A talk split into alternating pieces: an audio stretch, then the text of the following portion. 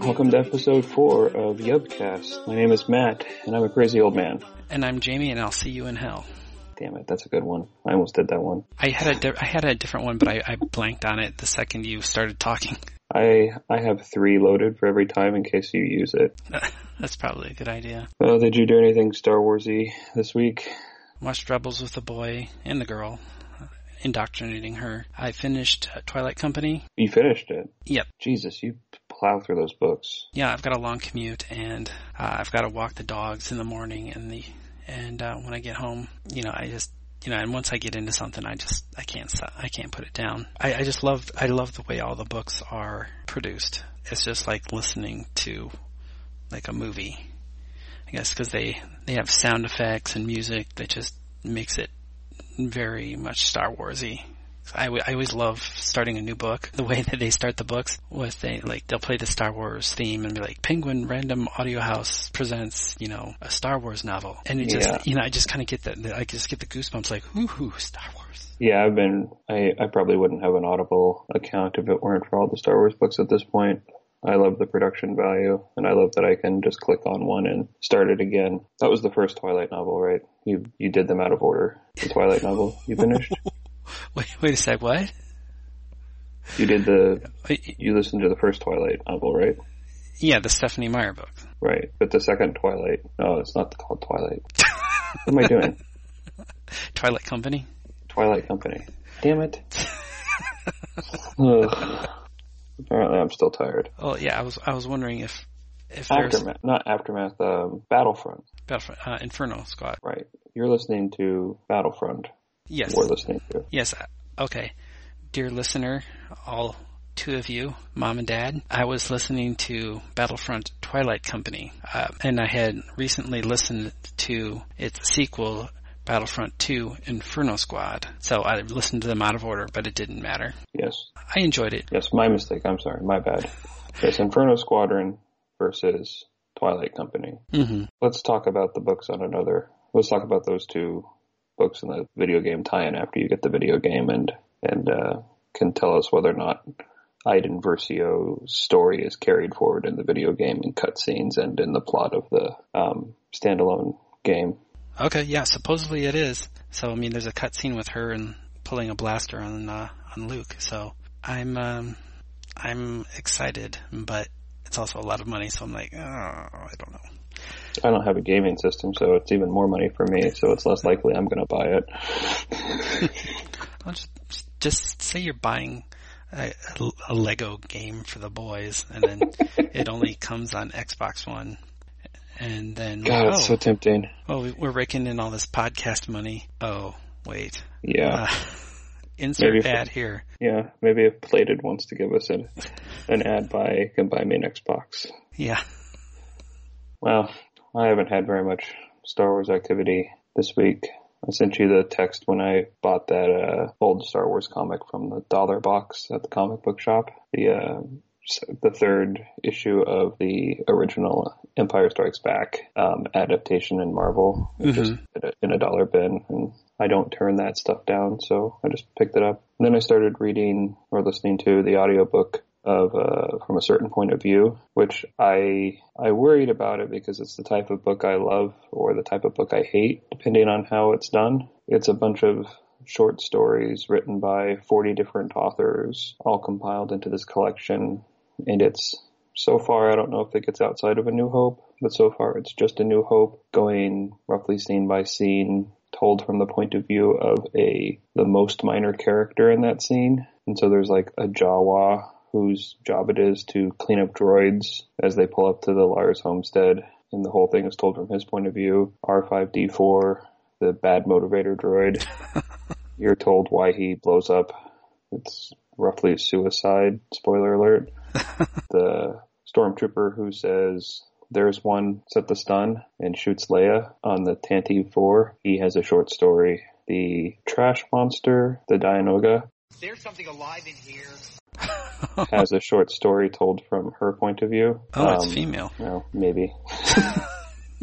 um, yeah, so it's told from its point of view, and I, I was worried because it's the type of thing I might hate but I was incorrect. It's the type of thing I love. I'm thoroughly enjoying exploring Tusken Raider culture and how crappy of an assignment being a sand trooper was and a speeder dealer on a Tatooine. Uh, I'm not very far into it, but I don't, I can't consume the books as quickly as you, but it's enjoyable so far.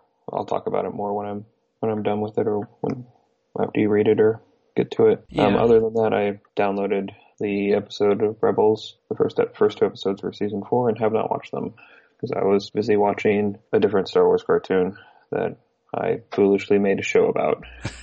so I didn't get a chance yet. I'll watch it tomorrow.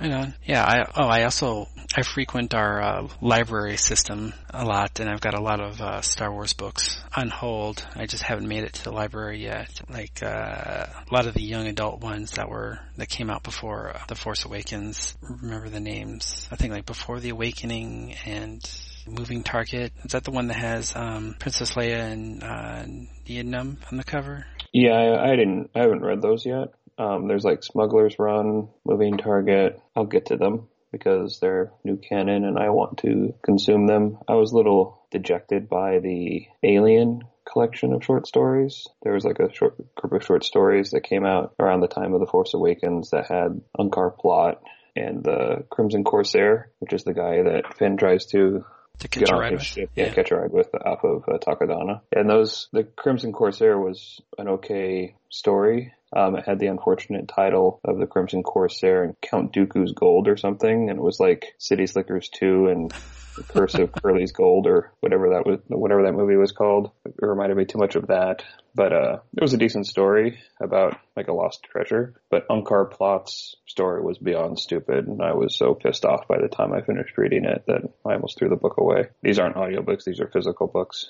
But it was like he started a internet dating service to find a mate and then realized after he did it that there are no females of his species. Wah, wah, wah. yeah, that's oh, oh, brother. Yeah. Yeah, Uh, not a good, not a good endorsement for the brand new canon at the time. Brand new canon that was coming out to be like, here's a short story. It's supposed to be like Tales from the Cantina, which was I always considered to be a relatively impenetrable book because I didn't want to hear about Figrin D'an's and the modal nodes and musical instruments and where they found them and how they learned how to play them. It was such an impenetrable pile of words, but like at least you had some good stories in there. And I was sort of hoping that that's what they're doing again, but it just didn't rise to the occasion. It's gotten much better since, but those short stories were a little rough. Okay. All right. Well, I think we could talk about some of the new uh, Star Wars news. The first big one being the Thrawn sequel. What are your thoughts? Yeah, the the Thrawn novel sequel. What was it called again? Alliances. Okay. Yeah, the new Thrawn novel, Thrawn Alliances. So the only thing I have to go on is Thrawn as a character in Rebels and Thrawn as a character in the first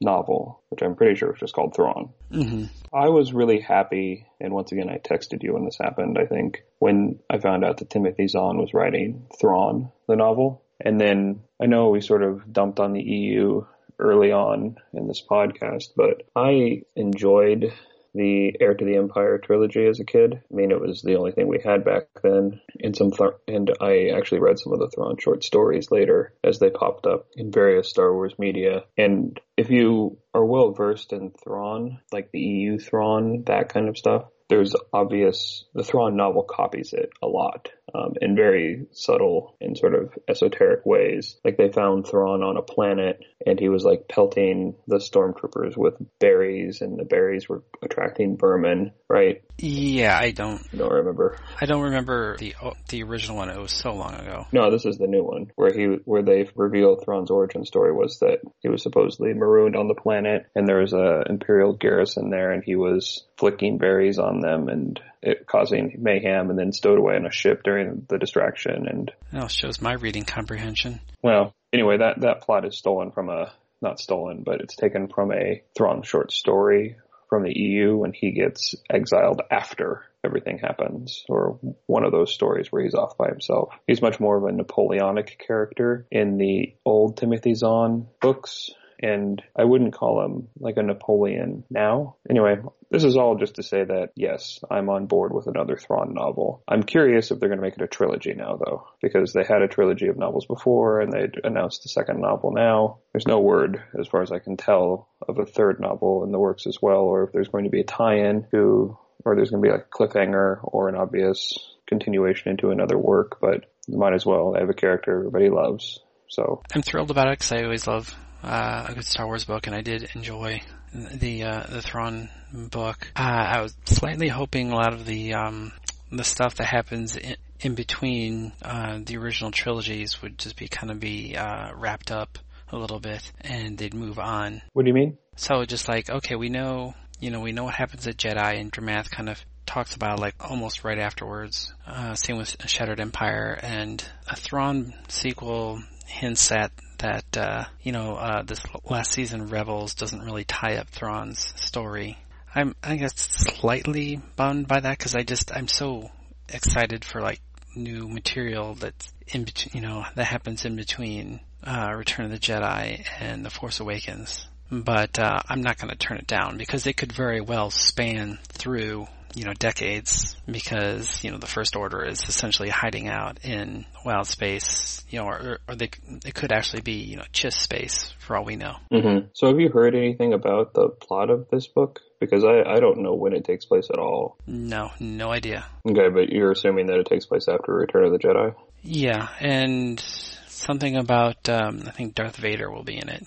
Darth Vader would be dead by that point, though. Yeah, so it can't be right because the the only thing we know about the plot in the novel is that Thrawn interacts with Darth Vader, and right. so it must be. Could it be in between Empire and Jedi? There's nothing. There's almost nothing in the new canon in between those times, and all that means is that Thrawn survives until the end of Empire, basically four years longer than he's lived so far. Hmm. Well, it'll be it'll be interesting nonetheless. I, I'm I would hope that um, I, am very, I'd be very interested to learn more about the wild space um, and the Chiss ascendancy, and like what yes. happened to his uh, his friend Eli. Yes, they have to wrap that up somehow. In my opinion, they've dangled too much out there, and they sent Eli like the the end of the Thrawn novel. Spoiler alert: Eli jumps into the unknown regions and is met by a Chiss fleet. And he basically announces himself as the ambassador sent by Thrawn, right? And so mm-hmm. he ends up presumably joining the Chiss ascendancy, uh, ascendancy um, as some kind of like human representative slash empire representative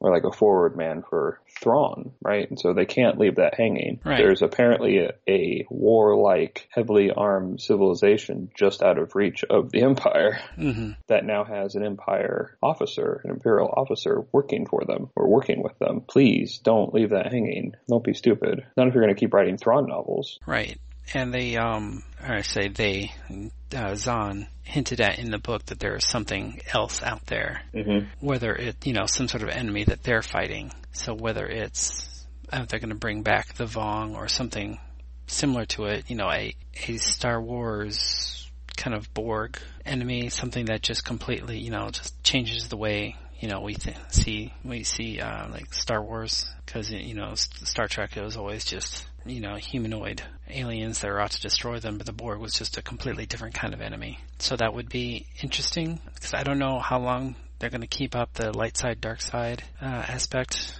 of it. Well, I mean, there's two different plots, right? The as far as we know, Thrawn doesn't know anything of the Force, mm-hmm. right? And so he doesn't really view or interact with the universe in those terms. He's just an opportunist, right? Who is in the Imperial Navy because it makes sense to his goals, not because he's a true believer or a dark side worshiper or whatever, right? He's just doing it because he thinks it can help him. Right, and that's that's what I found um, interesting. You know, I saw the the last season of Rebels before I read this new Thrawn book, and um, not not the new one, but the one that came out in the series. It makes him seem like a pretty awful uh, guy, and he's just more like kind of like a robot almost. That he's just he's just doing his job and his job is basically to ally the Chiss ascendancy with the Empire. At least that was my interpretation. Well, um, maybe. Uh, there's a line in the book where he was talking about why, um, basically how to outrun a predator, and he says you don't have to outrun it, you just have to outrun the other prey. And I was curious if that meant that the Chiss were in a battle and with some force that they didn't know if they could defeat it, and Thrawn's real mission was basically to infiltrate and um, understand the Empire to see if they could either join the fight or be bait or a weaker prey for the predator that's after the chiss. So I'm not sure that I'm not sure we know his motivation exactly, but hopefully that'll come up in a book Right. like Alliances. Right, but like as you said, he's not a true believer. He's just doing it for r- unknown reasons, whether it's to help himself or help the Chiss ascendancy and some. I don't want to get too much into it, but the portrayal of um, Thrawn in the novel was very Sherlock Holmesy. Yeah, I because and of that. Eli was his Watson, sort of, and he was more of like a like Sherlock Holmes is a sociopath who just sees patterns everywhere, and that's definitely how they portrayed him in the book. Sorry, you were saying something. No, I, I agree. And the one thing I'm not looking forward to is, of course, I'll, I'll do the audiobook, how Thrawn was voiced in the audiobook. It just got to be, he nods with understanding. perhaps. He just, it just sounds like he's just got a stu- stuffy nose. it got, uh, it, it got, it got on my nerves a little bit. I'll, I'll, I'll say that. But I still enjoyed it. I'm curious, since that's not his character really in, I mean, it's a little bit his character in Rebels, but he's more of like a tactician rather than a Sherlock Holmes. Right. Although I guess he does gather like art and their artifacts and, and things, but I don't know. We can talk about Thrawn more on another date. I really want to. Thrawn's getting its own. He's getting his own comic book miniseries as well, like a five five issue run like the others. But I don't know anything about it yet. The editor of the comic, I chat with her online sometimes, and she said that it's going to partially be an adaptation of the book Thrawn, but not entirely. So maybe the first issue will be a portion of the book, and then they'll spin off to a side story that wasn't covered in the book, or who knows. Yeah, I could go for that. Yeah, I, more information is always the best, you know. Mhm. And something that ties it in to Rebels, honestly. Let's get something that shows that it's the same character. I mean, obviously it's the same character, but something that shows that it's all happening in the same universe, like talk about Hera, or, you know, this is your job for a year to track these people down, you know, mention them, if it makes sense in the timeline. Yeah, I agree. All right, so let's go on to the next topic, and that would be uh, today they released the name of the Han Solo movie, and it is called Solo, a Star Wars story. Boo. Yeah. Boo. I've I've not been a fan of this movie ever since they announced it. Of course, I'll be there opening night because I'm I'm hopelessly addicted, but I'm not I'm not super um, I'm not super thrilled. I'm not um, I don't have that kind of like tingle that you get at the back of your neck where all the hairs stand up and you know you see something really awesome happen like the first time you saw Darth Maul in a in a trailer. This is more Yeah. like um all right, cool. All right, Star Wars. Cool. The problem, as I see it, is one, you have a high probability of ruining Han Solo's story. And two, this movie comes out in seven months, and we learn the title of it today. And the title, I'm trying not to be internet trolly about this, that title sucks. Yeah, it's not. Yeah, it's not very uh, creative, though. I don't know what else. I mean, I thought that it would be like Smuggler's Run or something. You know, Kessel uh, Kessel Run, a Star Wars story. I mean, it makes me curious if they're re- if they're revealing the style, like if they're revealing stylistically what they're going to do. Rogue One. I mean, Rogue One is stylistically a Star Wars thing, you'd say, right? They Mhm. say Rogue One in the movie. It it it actually reveals something about the characters and the plot and and things. And when they give themselves the call sign Rogue One, right? They're they're doing it because they're stealing the ship, right? Right.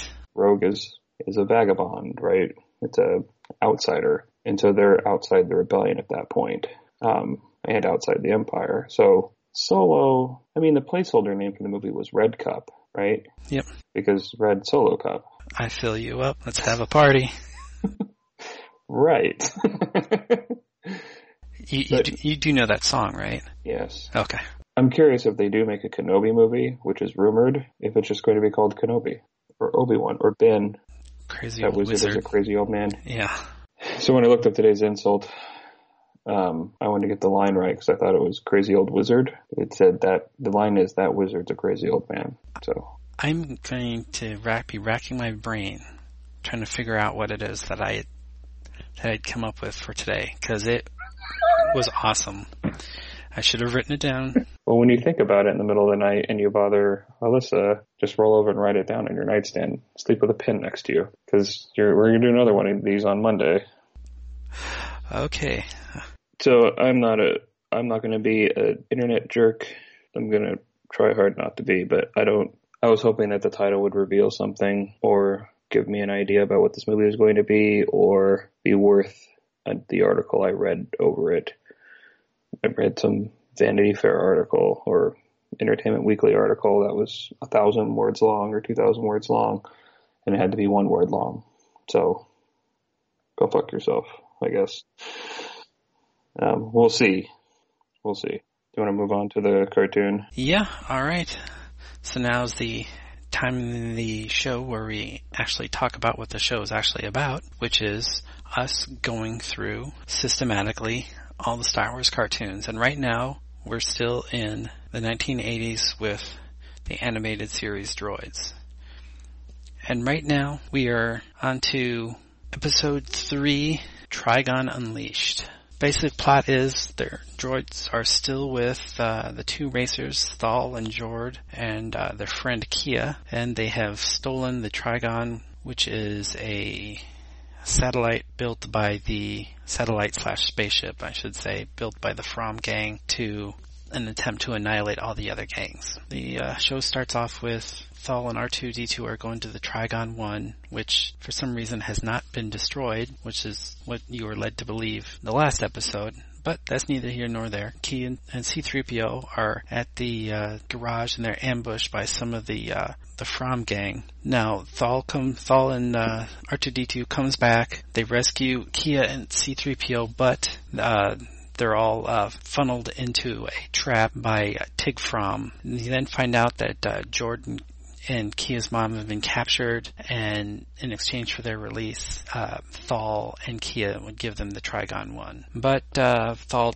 talks, uh, gets Tig to take him to his, father Sise Fromm to uh, to discuss the terms, and he easily gives up the location of the Trigon. And then they're all locked up while Tig goes and gets the uh, Trigon. And the, they eventually escape, and they find out that they're going to be destroyed soon. So Thall and Kea go look for her mother, who is not in the area that they were being kept while Jordan the droids steal a ship. After they steal the ship, the droids go and help Thalkia Kea find the mom. They evacuate the Fromm base because turns out Thall sabotaged the Trigon 1 and it's on a collision course for the Fromm base. They get the stolen ship working by using parts of C-3PO and smash cut to them flying and then joke, freeze frame, and that's the end of the story. Now I have to say when you first brought this idea to me, I thought it would be no problem. But now the more I get into these episodes, the more I realize you must hate me. This one was rough.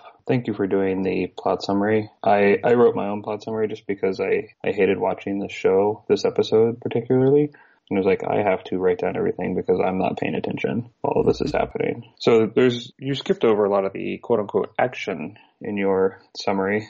Um, we had a very exciting speeder chase that made no sense, had no stakes, and no matter what happened, it just, it always ended in a trap. And then even the trap was a trap for a trap. Yeah, that didn't make a whole lot of sense, but None of it made any Whatever. sense. None of it made any sense. It, it was like, oh, we pulled into a dead end. No, there's a door that's closing quickly. We'll drive through the door. Oh, that was the trap, not the first trap, not the trap that they called the trap. it's this trap. And I keep saying the word trap because they kept saying the word trap over and over and over again. Um, yeah, this is this is my least favorite of the cartoons so far, cartoon episodes so far, and I'm counting the holiday special. I really dislike this one a lot. I noticed a lot of animation errors. We had talked about it. Um, I think in the first episode that like cartoons of this era, there's just a lot of sloppy animation and coloring. A lot of times I can forgive some of that stuff and I won't notice it, but in the second viewing of this, I noticed almost everything and it just drove me up the wall. Yeah, there was wardrobe problems, coloring problems, just continuity problems with like people's hair, how the hair was styled and the length. It was a lot of garbage. It was difficult to watch. The plot was hard to follow. It was, this cartoon's doing something interesting, especially for a Saturday morning cartoon geared toward small children in the 80s. They're playing with some pretty difficult continuity plot wise. For example, I did not remember that Jord and Kea's mother were left behind on Annoo while Kea and Thall went back to Ingo. I didn't remember that, but this, but that is a fact, a material fact in the plot of this episode because those are the characters that get kidnapped and then held for ransom by the gang and they're kept separate and they don't know that the kid, they don't know that Jord and Kea's mom have been kidnapped because Thall and Kea are on a different planet. And so that's, that's pretty ambitious for a cartoon in the 80s to have a complicated, quote unquote complicated plot, or at least a plot where you have to keep track of things going from week to week. But none of the action makes any sense. I, I don't know what to say. I, like you, it was just more of just like, uh, C3PO and R2D2 just bungling along. And it's just basically just slapstick for the kids, you know, harmless action where nobody really gets hurt. Harmless action that doesn't make any sense from like a plot point of view. I mean, we're back to, we've already seen this episode in a lot of ways. And since we watched the holiday special, we've already seen them like hack into a FaceTime conversation accidentally in between Boba Fett and Darth Vader. And this time they accidentally hack into Tig Fromm and Sise Fromm's conversation. And it was because C-3PO was trying to steal cable, right? That was the explanation where he was trying to boost the signal so they could get some subspace, whatever. He was stealing cable. Yeah. So they could, they could watch like, like Skinamax or something. It was, it was the R2D2 cartoon where R2D2 is wearing a cowboy hat. So this is my favorite part of the episode. Thank you for bringing it up because I was going to have to try to shoehorn it in later, but you did it for me. You opened the door. I love this play within a play, this cartoon within a cartoon. It's so Shakespearean. It's beautiful. Um, the I looked it up. I scoured the internet trying to find anything I can on it. The only thing I could find is a Wikipedia article called R2's favorite program, and it is a two sentence explanation of the cartoon within a cartoon that apparently R2 loves. And it's two R2 units, um, one dressed up like a cowboy and one wearing a gangster derby style hat from the 20s, throwing rocks at each other behind two boulders. And then later, when Vlix is supposed to show Thall and Kea the video of their of the hostages to motivate them to talk, it cuts over to Vlix and he's watching the show on the monitor. And that time, uh, the R2 unit is wearing a Sioux style um, feather headdress and running around in circles. Um, I loved it. It's the best thing in the episode. I would watch.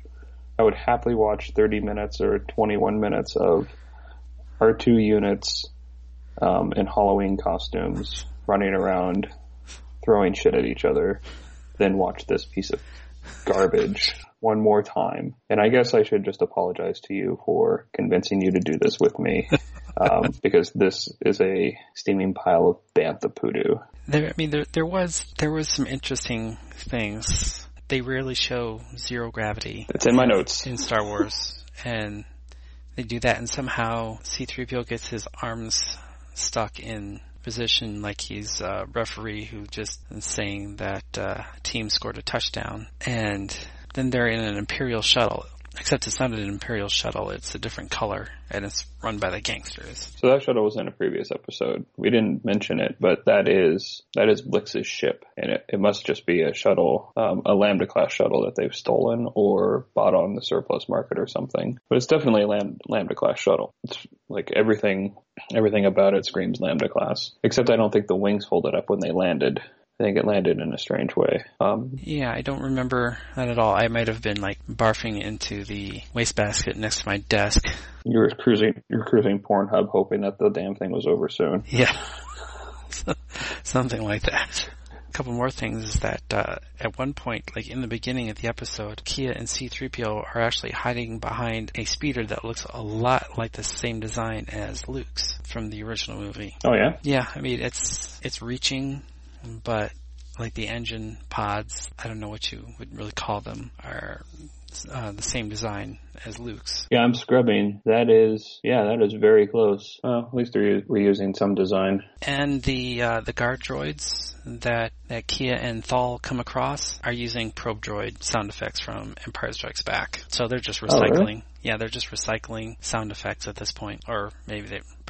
I shouldn't say at this point. They are doing it for this series. But out of everything, the thing that got me is there seems to be a lot of I don't want to say misogyny towards yes. Kea, but she's written as a dope and like, oh, I'm just a girl. I, I don't know how to do such things. Like the the first episode, she seemed like maybe a bit of a badass, but the more we go, the more she's just like, let's bake some cookies for the boys. You know, like C3PO, what should we do? Why are you asking C3PO?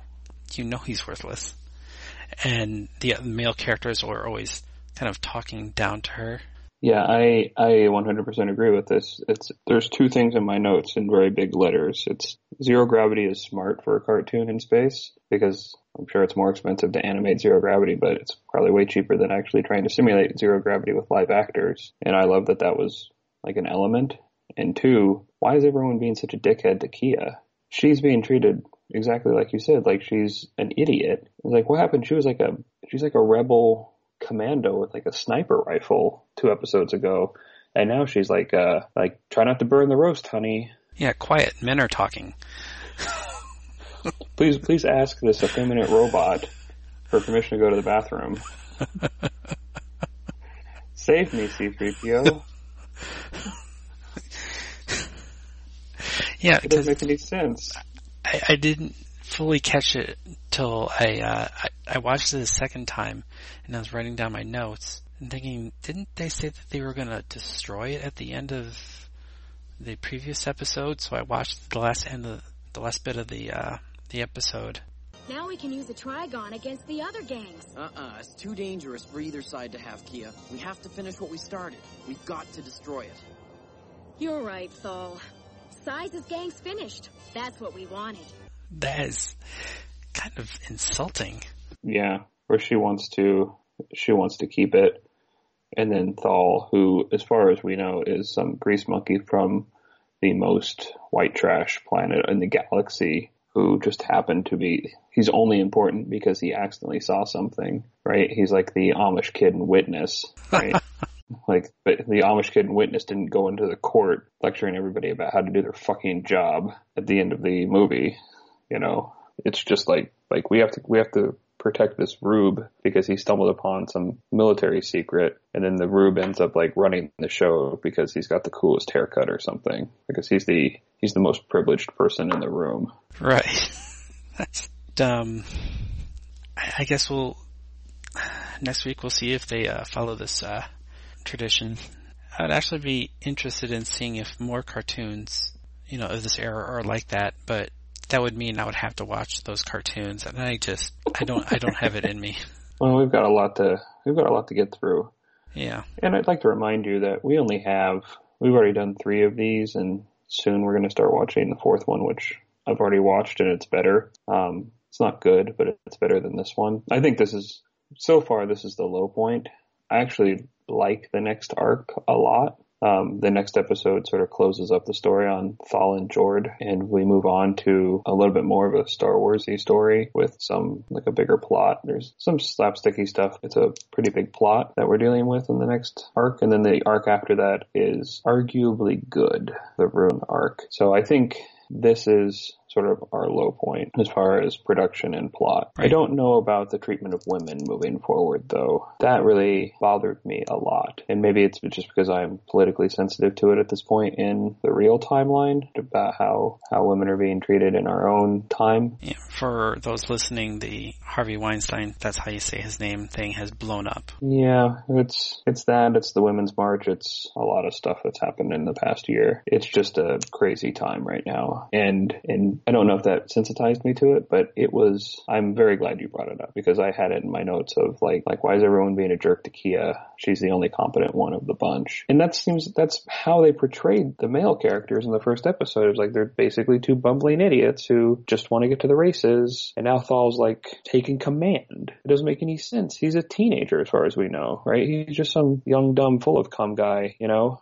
I was so bored with the show. I wrote I wrote a really long summary about R2D2's favorite cartoon and what I'd like it to be. And I wrote a thing about Tig Fromm's character design because I'm sick of watching him wear his underwear on the outside of his pants. He's not the human fly, and that's our Simpsons reference for this one. Hello? Human fly here? Come on! I stayed up all night dyeing my underwear. He just looks stupid. I want to see something about that Lambda class shuttle.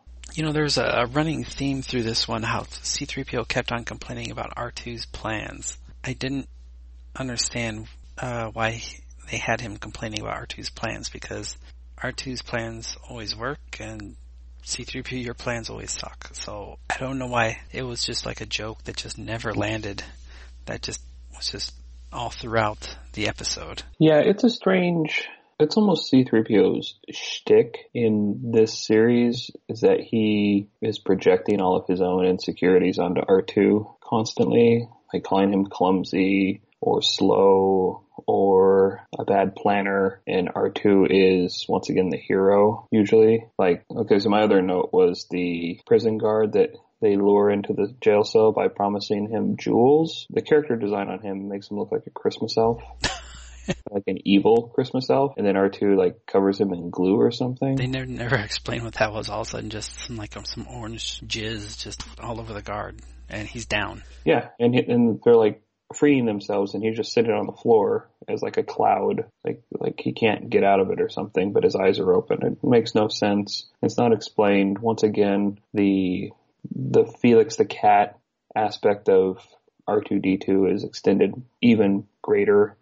Now he's got this immobilizing orange goo he can spray on people at any time, and I don't know. I like I said, there's nothing in this episode I liked. I had a hard time watching it, and I have to because I convinced you that this will be fun. Um, that's all I had to say about the cartoon. How about you? Yeah, I don't have anything more to say other than just we're done, and there's one less one we have to watch, and moves us a little bit closer to the Clone Wars. Not my favorite, but yeah, we're we don't ever have to revisit it. Yes, we're doing you a service, dear viewer. Yes, dear viewer, uh, subscriber, listener, listener, whatever, person who's just super bored.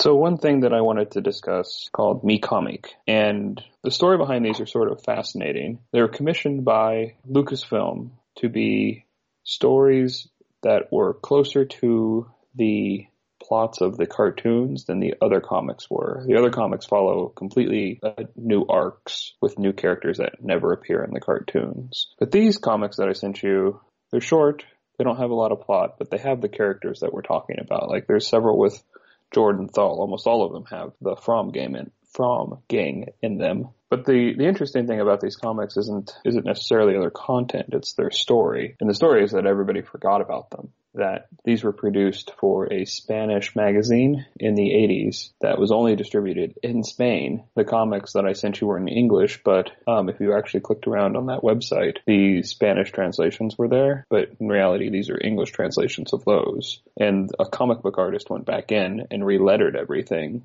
in English after translating them and then released them on his website.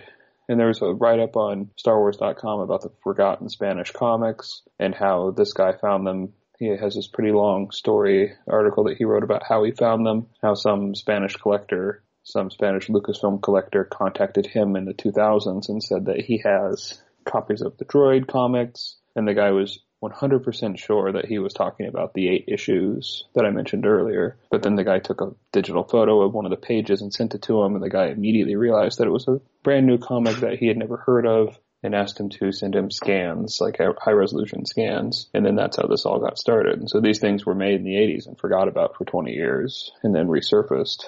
So there's only, yeah, so there's only seven for the droids, and then there was another pack for the Ewoks and I'm not going to talk about the Ewoks one. But like I said, most of them have the um, Fromm game Fromm gang in them, including Tig and Sise, and then several of them have Jord and Thall. I sent these to you. Did you have a chance to read them? Uh, I I didn't. I apologize. I didn't realize we were going to be talking about it today. Oh, I'm sorry. Uh, I'm it's, sorry. it's my fault for not uh, being paying more attention. No, that's okay. There's not a whole lot to read in them. There's the stories aren't really connected. They're they're random. There's a few with Kea, a few with Sise Fromm, and a two with Jord and Thall. And they're the first one is called Neutralizing Trigon One, and they're basically trying to destroy the Trigon. Um, and they somehow get on board and erase its memory, and that is adequate for them for the time. But once again, the plots don't make sense, and the character designs are completely different. The the aliens are blue skinned instead of green skinned. Kea is like a redhead. She still has the same hairstyle, but not a two tone hair, and so she still has that sort of reverse mohawk, I guess. Right. and She's dressed more uh, a little bit more girly. Yeah, you can you can see her cleavage. You know, I guess is the best way to put that. anyway, I don't I don't necessarily want to want to dig through the plots of these. Um, I just wanted to basically state that they were they exist, and if you want to do a thorough job, these are free and available online, and they only take a few minutes to read. And it's an interesting story about, I guess, how poor Lucasfilm was about archiving their own stuff. I mean, maybe these are in the Lucasfilm archive someplace and people just haven't found them.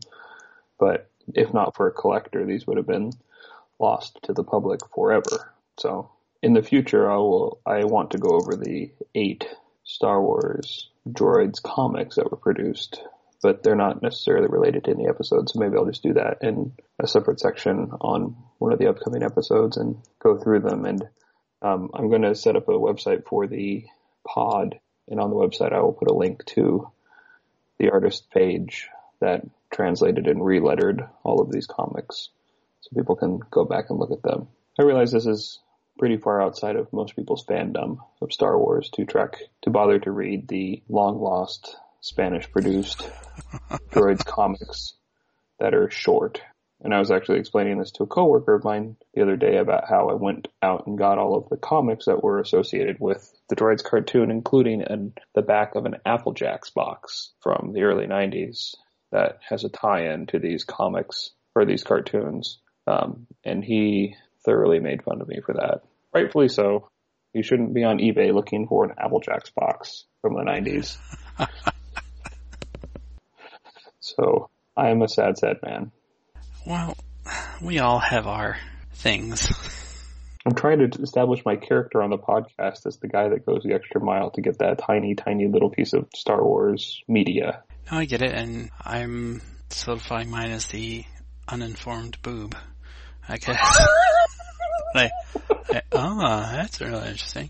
I sounding like sounding like my dad when I'm when I was on the phone with him, and he'd just be like, "Uh huh, yeah," and then he immediately start talking about what he wants to talk about. Well, speaking of dads, what did you think of uh, Sise Fromm and Tig Fromm's relationship? I don't get it. Like he did, he hates.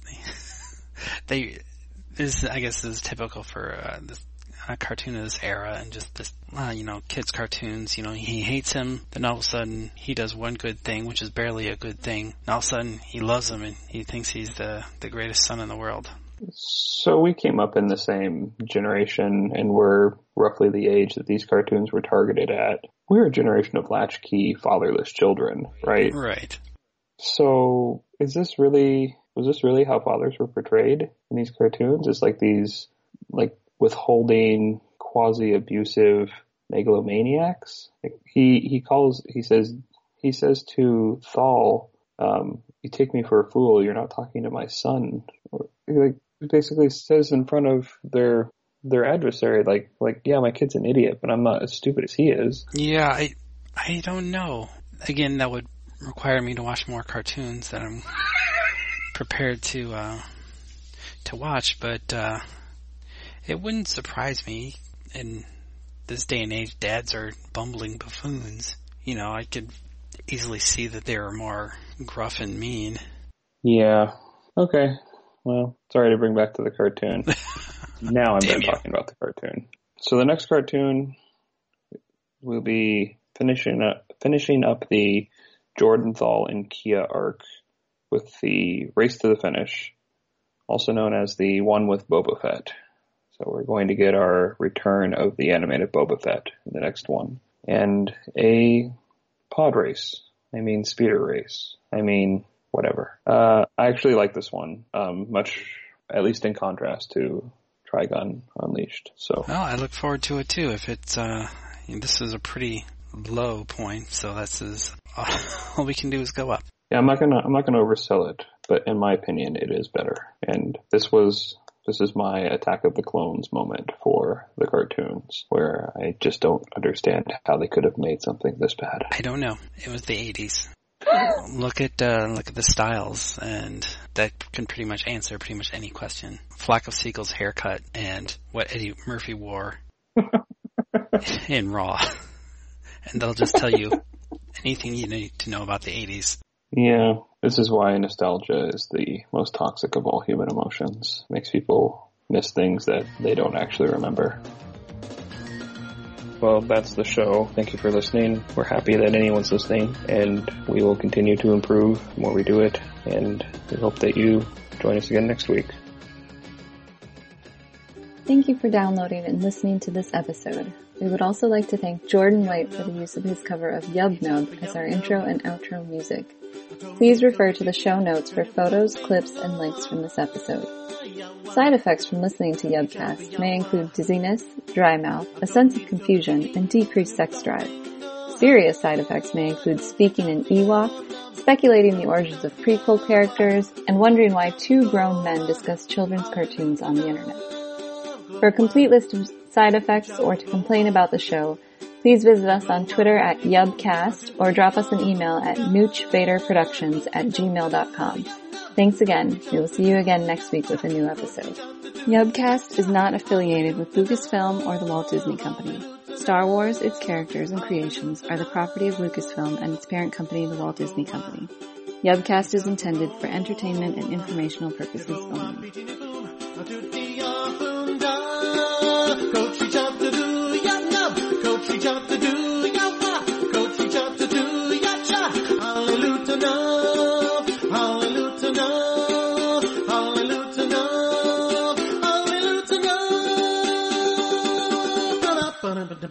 Dun, dun,